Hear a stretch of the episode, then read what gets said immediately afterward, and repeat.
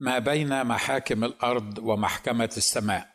لا شك أنه كان مفاجئا للبعض وللبعض الآخر صادما قرارات المحكمة التي برأت الرئيس الأسبق مبارك وابنيه وحبيب العدل وزير الداخلية الأسبق واللفيف المتهم معهم في معظم التهم التي وجهت إليهم، والتي بعضها مؤكدة الحصول وواضحة وضوح الشمس في رابعة النهار، والتي لأجلها ثار الشعب المصري وقام بثورته الأولى التي كان من نتائجها خلع مبارك وابنيه وحاشيته من البقاء في حكم مصر إلى أبد الآبدين.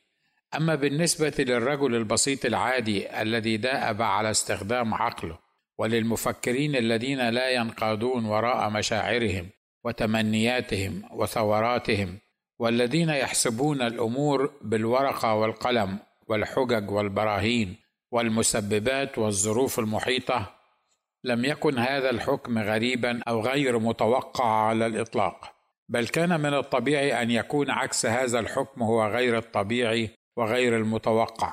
فالمتهمون الذين نالوا البراءة كانوا هم المتحكمون في كل الأمور والأوراق والأدلة والأسرار والأموال ومصائر الناس وتحركاتهم والمخابرات ومباحث أمن الدولة وغيرها.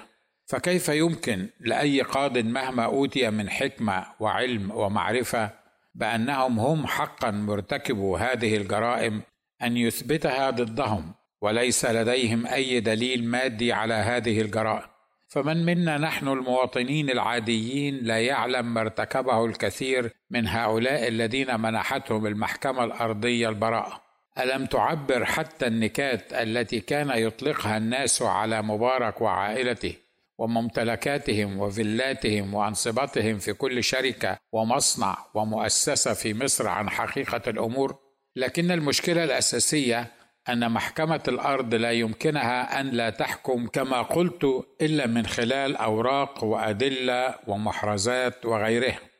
ولكثرة الأسباب والحقائق التي تؤكد ما أقول فهي كثيرة، على أي حال أخذت أفكر وأتذكر أن هناك محكمة أخرى غير مرئية في السماء، كما جعلتني أفكر وأعدد أوجه التشابه والاختلاف ما بين محاكم الأرض ومحكمة السماء في محاولة لقبول حكم محاكم الأرض في هذه القضية وغيرها من القضايا التي على شاكلتها، مرددا قول الحق سبحانه وتعالى: إن رأيت ظلم الفقير ونزع الحق والعدل في البلاد فلا ترتع من الأمر، لأن فوق العالي عاليا يلاحظ والأعلى فوقهما.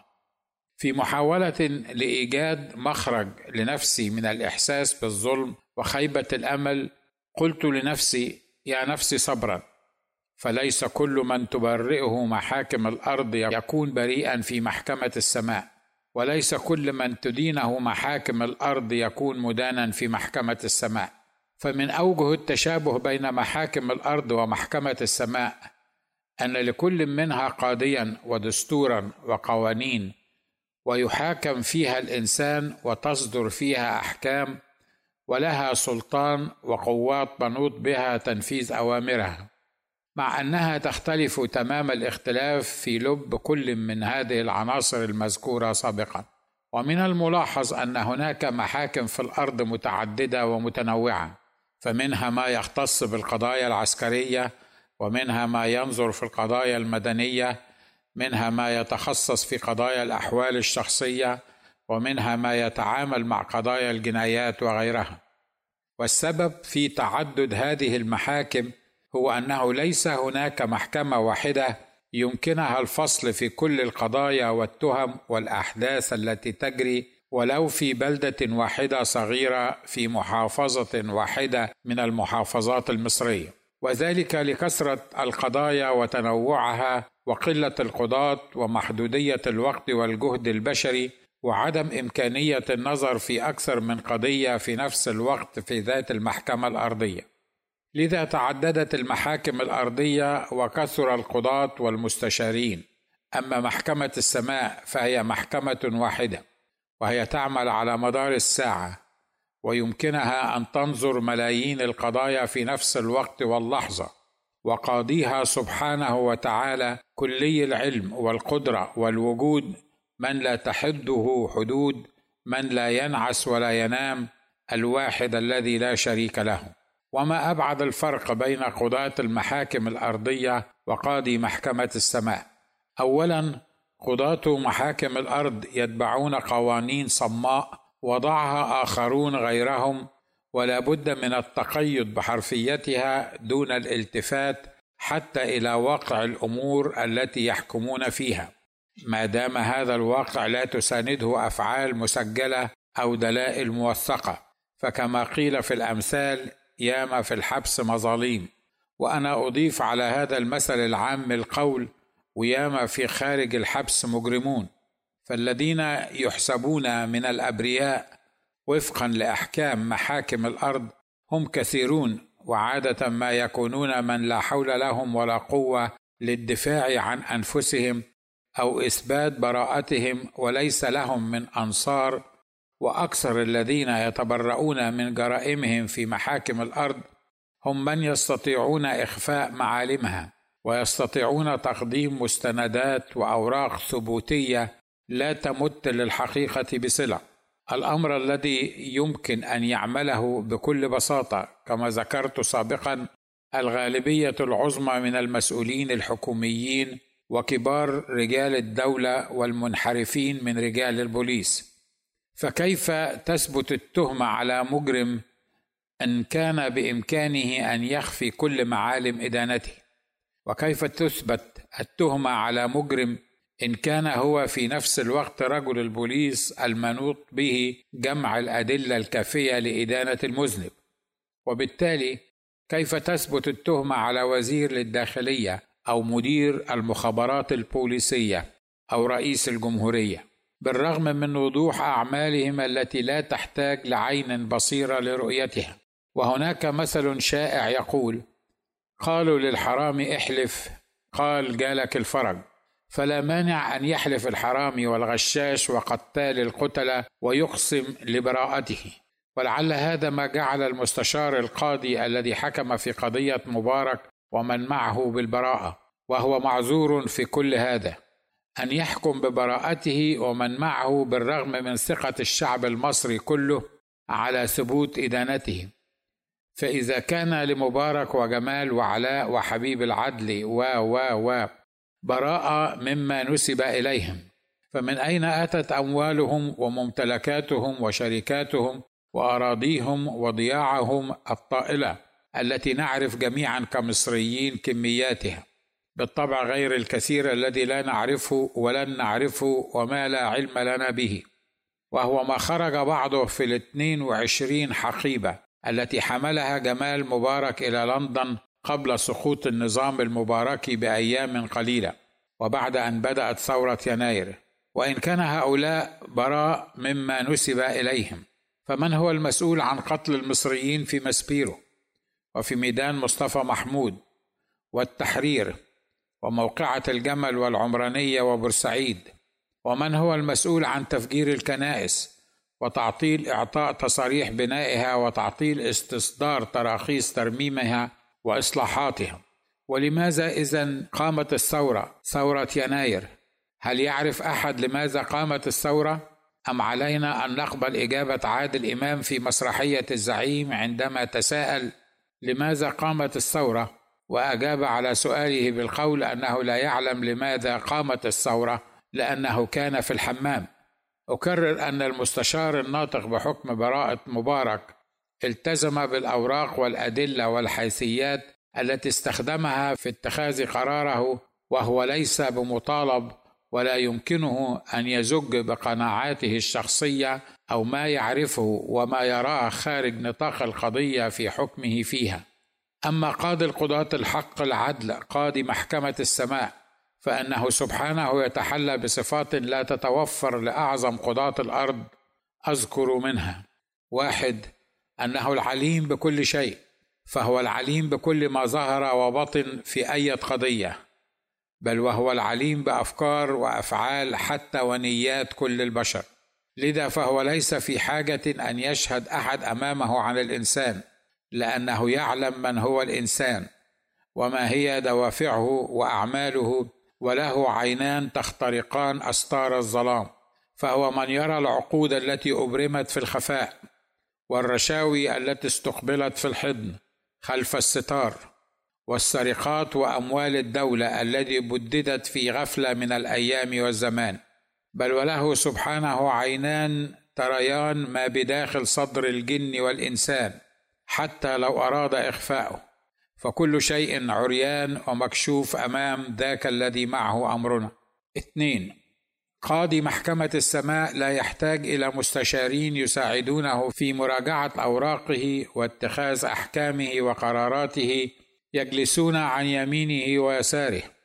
فكما علمنا كتاب الكتب الكتاب المقدس في القول، يا لعمق غنى الله وحكمته وعلمه، ما أبعد أحكامه عن الفحص وطرقه عن الاستقصاء. لأن من عرف فكر الرب أو من صار له مشيرا، وبالتالي فهو ليس محتاجا إلى شكر أحد أو الإشارة إلى مساعدة أحد في اتخاذ أحكامه وقراراته.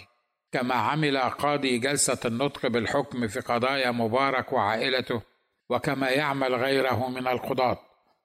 إن الطريقة التي كان يذكر بها سيادة القاضي أسماء مستشاريه، والديباجة التي كان يضعها أمام أسمائهم، كانت مثار عجب وتساؤل لدى الكثيرين. فقبل نطق اسم أي منهم كان يسبقه بالقول: صاحب المقام الرفيع المستشار الجليل.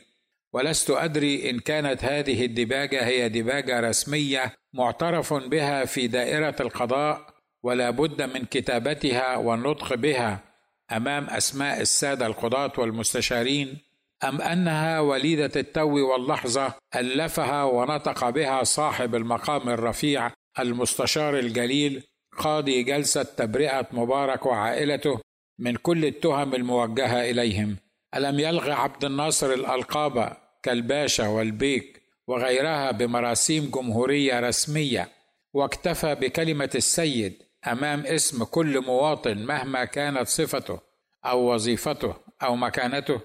أم أن سلك القضاء كان مستثنى من تلك القرارات الناصرية؟ ومن هو حقا كان أكثر الحاضرين استحقاقا لديباجة صاحب المقام الرفيع والشخص الجليل في جلسة النطق ببراءة مبارك؟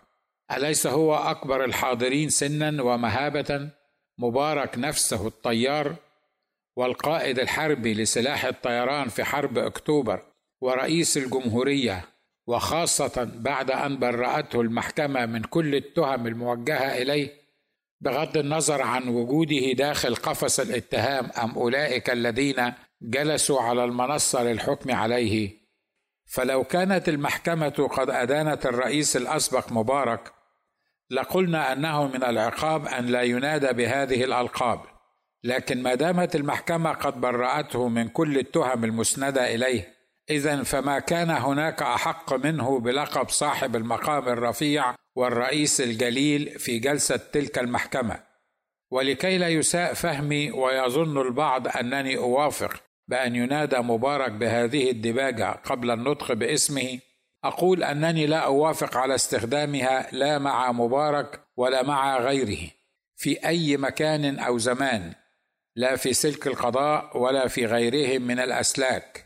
إن كمية الألقاب وتنوعها وطريقة استخدامها في مصر لهي من العجب بما كان، حتى كانت سببا في سخرية الناس جميعا، ليس في العالم الخارجي فحسب، بل في مصر نفسها وفي الدول العربية أيضا.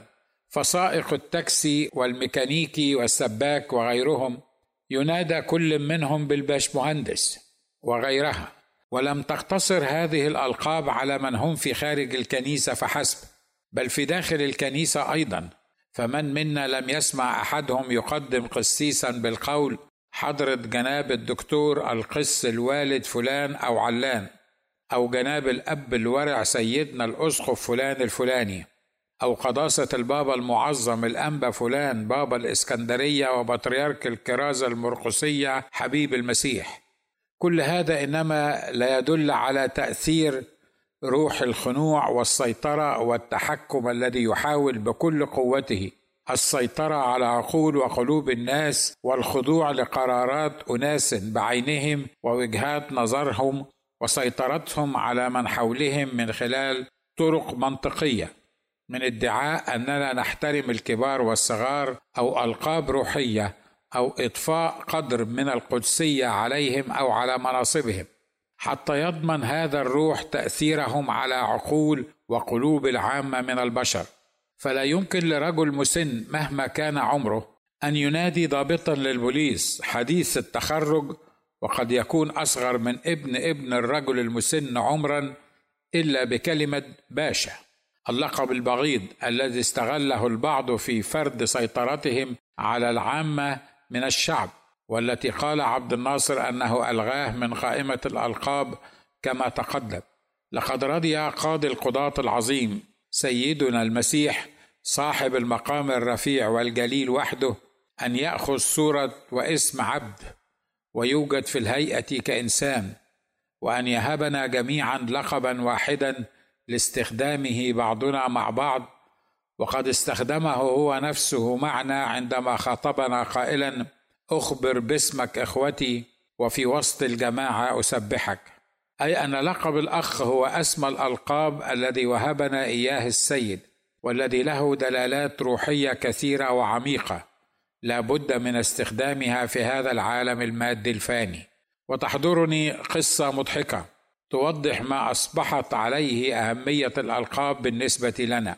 حدثت عندما جاء أحد خدام الرب الأمناء من مصر لزيارة كنيستنا في كاليفورنيا، وكنا يومها أنا وقسا آخر في الكنيسة متفقين على أنه لا ضرورة أن ينادينا الإخوة والأخوات الكبار منهم والصغار بلقب قس، بل كنا نشعر أنهم عندما ينادوننا بكلمة أخ أو بأسمائنا المجردة يكون ذلك سببا في التقارب أكثر بيننا وبينهم كعائلة واحدة تحترم بعضها البعض، لكن لا داعي من استخدام الألقاب. وفي حضور ذلك القس الضيف تحدث أحد الفتيان الصغار في الكنيسة مع القس زميلي في جلسة خاصة خارج وقت اجتماع الكنيسة قائلا له: اسمع يا بلبل. وما كان من القس الضيف إلا أن صار وهاج، وبصوت مرتفع في وسط الجماعة قال: إيه قلة الأدب دي، الولد الصغير ينادي جناب القسيس ببلبل، دي قلة أدب. ضحكنا جميعا، فسأل والد الفتى وكان حاضرا ومراقبا لما حدث ومحاولا التخفيف من التوتر الذي كان قد بدأ يسود الجلسة، سأل والد الفتى القسيس الضيف قائلا: إلا قل لي يا قسيس، هو لما مراتك بتكلمك في بيتكم أو بتنادي عليك بتقول لك يا إيه؟ قال القس وكان لا يزال منفعلا: بتقول لي يا حضرة القسيس. لم يستطع الوالد ولا نحن جميعا إلا أن نضحك من قلوبنا، فأجابه الوالد: لما بتنادي عليك مراتك في البيت بتقول لك يا حضرة القسيس، أمال في الكنيسة قدام الناس بتقول لك إيه يا سي السيد؟ ضحكنا جميعا، لكنني كنت أفكر كيف أخذت منا الألقاب والديباجات والمقدمات من وقت وبعدت بيننا، وظننا أنها تعبير عن احترامنا للآخرين وتقديرهم، الأمر الذي لست ضده، لكن لا علاقة للألقاب والديباجات والمقدمات بالاحترام من عدمه.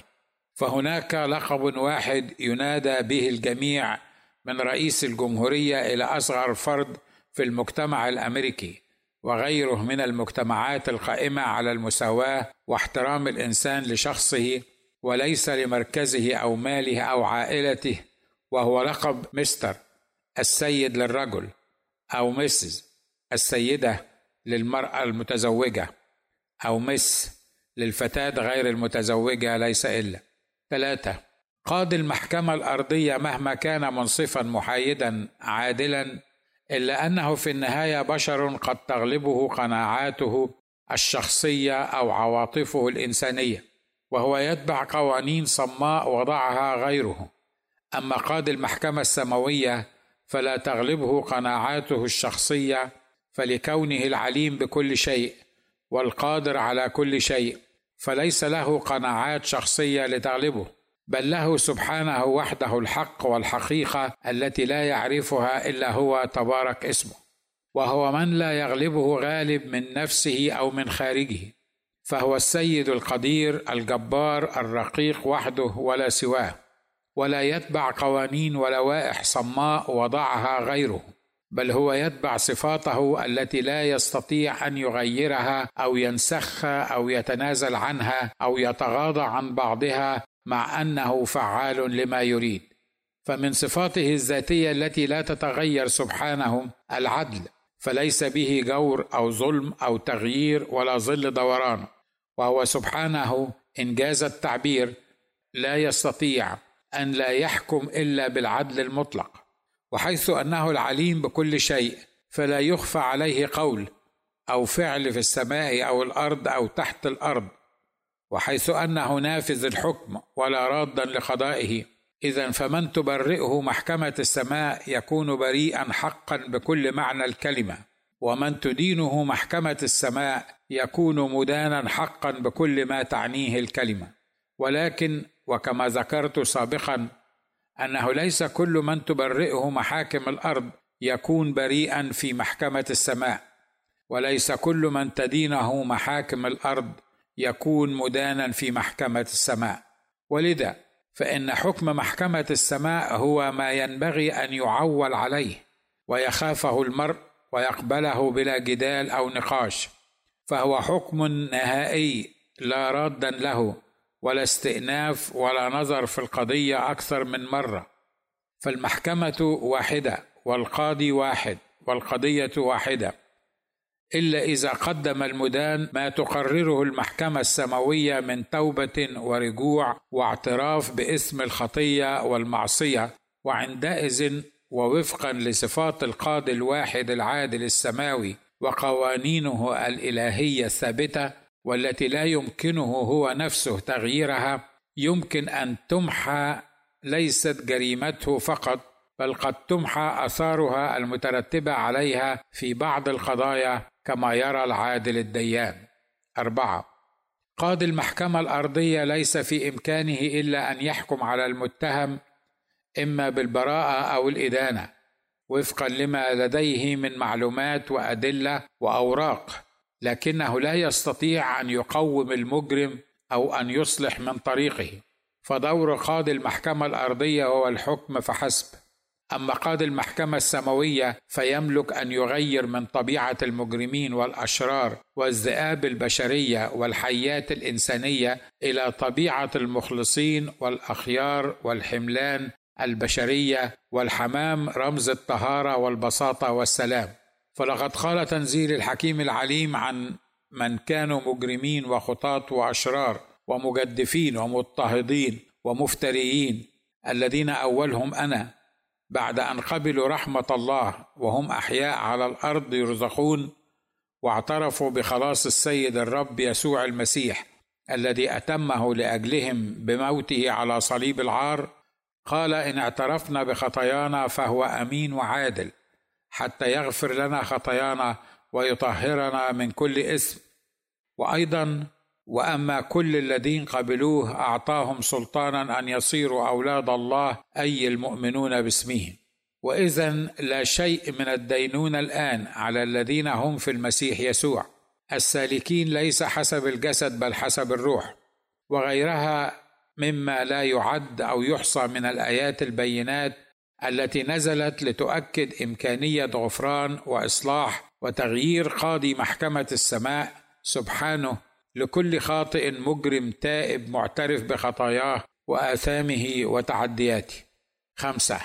قاضي محاكم الأرض لا يستطيع أن يعوض عن خسارة من حبس وهو بريء، فكل ما يستطيعه هو أن يحكم ببراءته.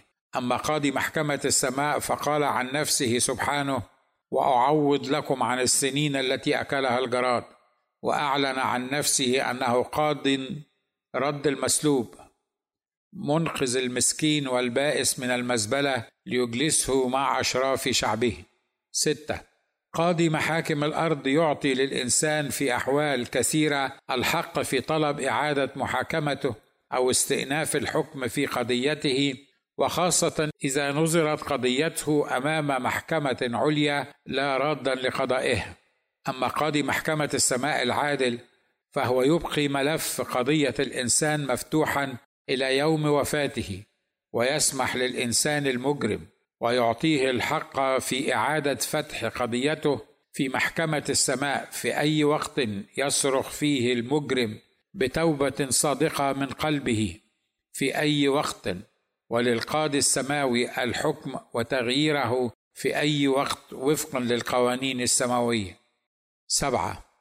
قاضي المحاكم الأرضية لا يملك أن يحكم ببراءة المتهم مرتكب الجريمة والمعترف بارتكابها مع سبق الإصرار والترصد في حالة ثبوتها عليه والنطق بالحكم فيها، حتى لو تاب المجرم توبة صادقة من قلبه ووعد آلاف المرات أنه سيرجع عن طرقه الردية ولن يعود للجريمة مرة أخرى. أما قاضي المحكمة السماوية فيسارع بالعفو والصفح والغفران ونسيان الإساءة أو الجريمة، كما قلت عن كل مجرم معترف بخطاياه مقر بذنبه. 8. قاضي المحاكم الأرضية لا يملك إلا النطق بالحكم على من ثبتت إدانته، لكنه لا يستطيع أن يغير من طبيعتهم الإجرامية أو أن يساعدهم على التخلص من طبيعة الخطيئة التي تدفعهم من داخلهم لعمل الشر والجريمة، لكن قاضي المحكمة السماوية يغير طبيعة الإنسان بالكامل، فيجعل المجرم يتغنى بين الناس الأشياء العتيقة قد مضت، وذا الكل قد صار جديدا. 9.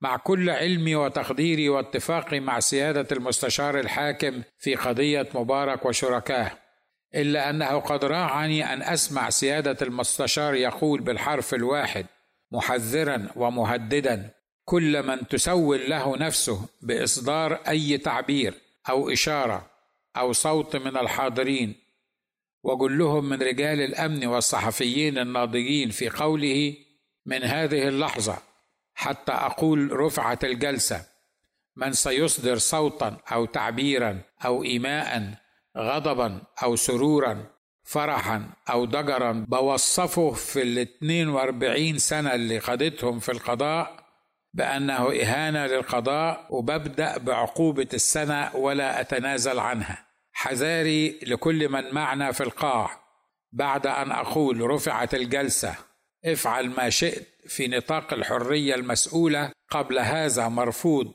والضباط اللي في القاعة عندهم تكليف واضح وظاهر، والكاميرات الداخلية بتشتغل، هيتم وقف الجلسة والضبط وإيقاف الشخص اللي عمل مهما كان في القاعة، وسأوقع السنة ولن أتراجع عن قراري ولن أقبل أعذارا من اللحظة دي. أية إيماءة إشارة محظورة. أما قاضي محكمة السماء وهو لا يقارن بأحد من خلائقه لا يقول لمستمعيه فحسب، بل للمجرمين أيضا المحكوم عليهم بعدم البراءة هلم نتحاجج، يقول الرب إن كانت خطاياكم كالقرمز تبيض كالثلج، وإن كانت حمراء كالدودي تصير كالصوف النقي. في النهاية أقول أنه لا يمكنني لا أنا ولا غيري من البشر أن نعدد الفروق بين محاكم الأرض ومحكمة السماء، إلا أنني أقول لكل مجرم حرامي غشاش مفتري قاتل وسافك دماء البشر من المسلمين والمسيحيين لا تفرح كثيرا بحكم البراءة التي أصدرته محكمة الأرض، فالأرض وما عليها جميعا من محاكم ومصنوعات ستحترق بالنار قريبا، كما يعلمنا تنزيل الحكيم العليم الكتاب المقدس، ويومها ستقف أمام محكمة السماء ولن تستطيع أن تخفي حقائق ودقائق جرائمك التي نجحت في إخفائها عن محاكم الأرض، بل ستقف عاريا مكشوفا واضحا أمام من له عينان تخترقان أستار الظلام سبحانهم، وهو لن يدينك فحسب، بل أنت ستدين نفسك، وستدينك أعمالك وفقا للقول. ثم رأيت عرشا عظيما أبيض والجالس عليه الذي من وجهه هربت الأرض والسماء ولم يوجد لهما موضع، ورأيت الأموات صغارا وكبارا واقفين أمام الله، وانفتحت أسفار، وانفتح سفر آخر هو سفر الحياة، ودين الأموات مما هو مكتوب في الأسفار بحسب أعمالهم، وسلم البحر الأموات الذين فيه، وسلم الموت والهاوية الأموات الذين فيهما، ودين كل واحد بحسب أعماله. وطرح الموت والهاوية في بحيرة النار، هذا هو الموت الثاني. وكل من لم يوجد مكتوبا في سفر الحياة طرح في بحيرة النار. وإلى كل مظلوم حبسته ظلما أو غدرا محاكم الأرض، ولم يكن له من شفيع أو محام أو مدافع. لا تحزن كثيرا، إن فوق العالي عاليا والأعلى فوقهما. والكلمة الأخيرة هي لمحكمة السماء. وأقول لكل من يخاف محكمة السماء من كل دين وقبيلة وأمة ولسان وشعب، إن قاضي محكمة السماء يبغي ويتطلع إلى إصدار حكم البراءة عليك إذا رجعت إليه تائبا نادما، محتميا في شخص المسيح يسوع المحامي عنك والشفيع لك، والقادر أن يهبك طبيعة جديدة تكره الشر والجريمة والخديعة، وتحب البر والسلام والعدالة والمحبة. فلك الخيار ما بين محاكم الأرض ومحكمة السماء.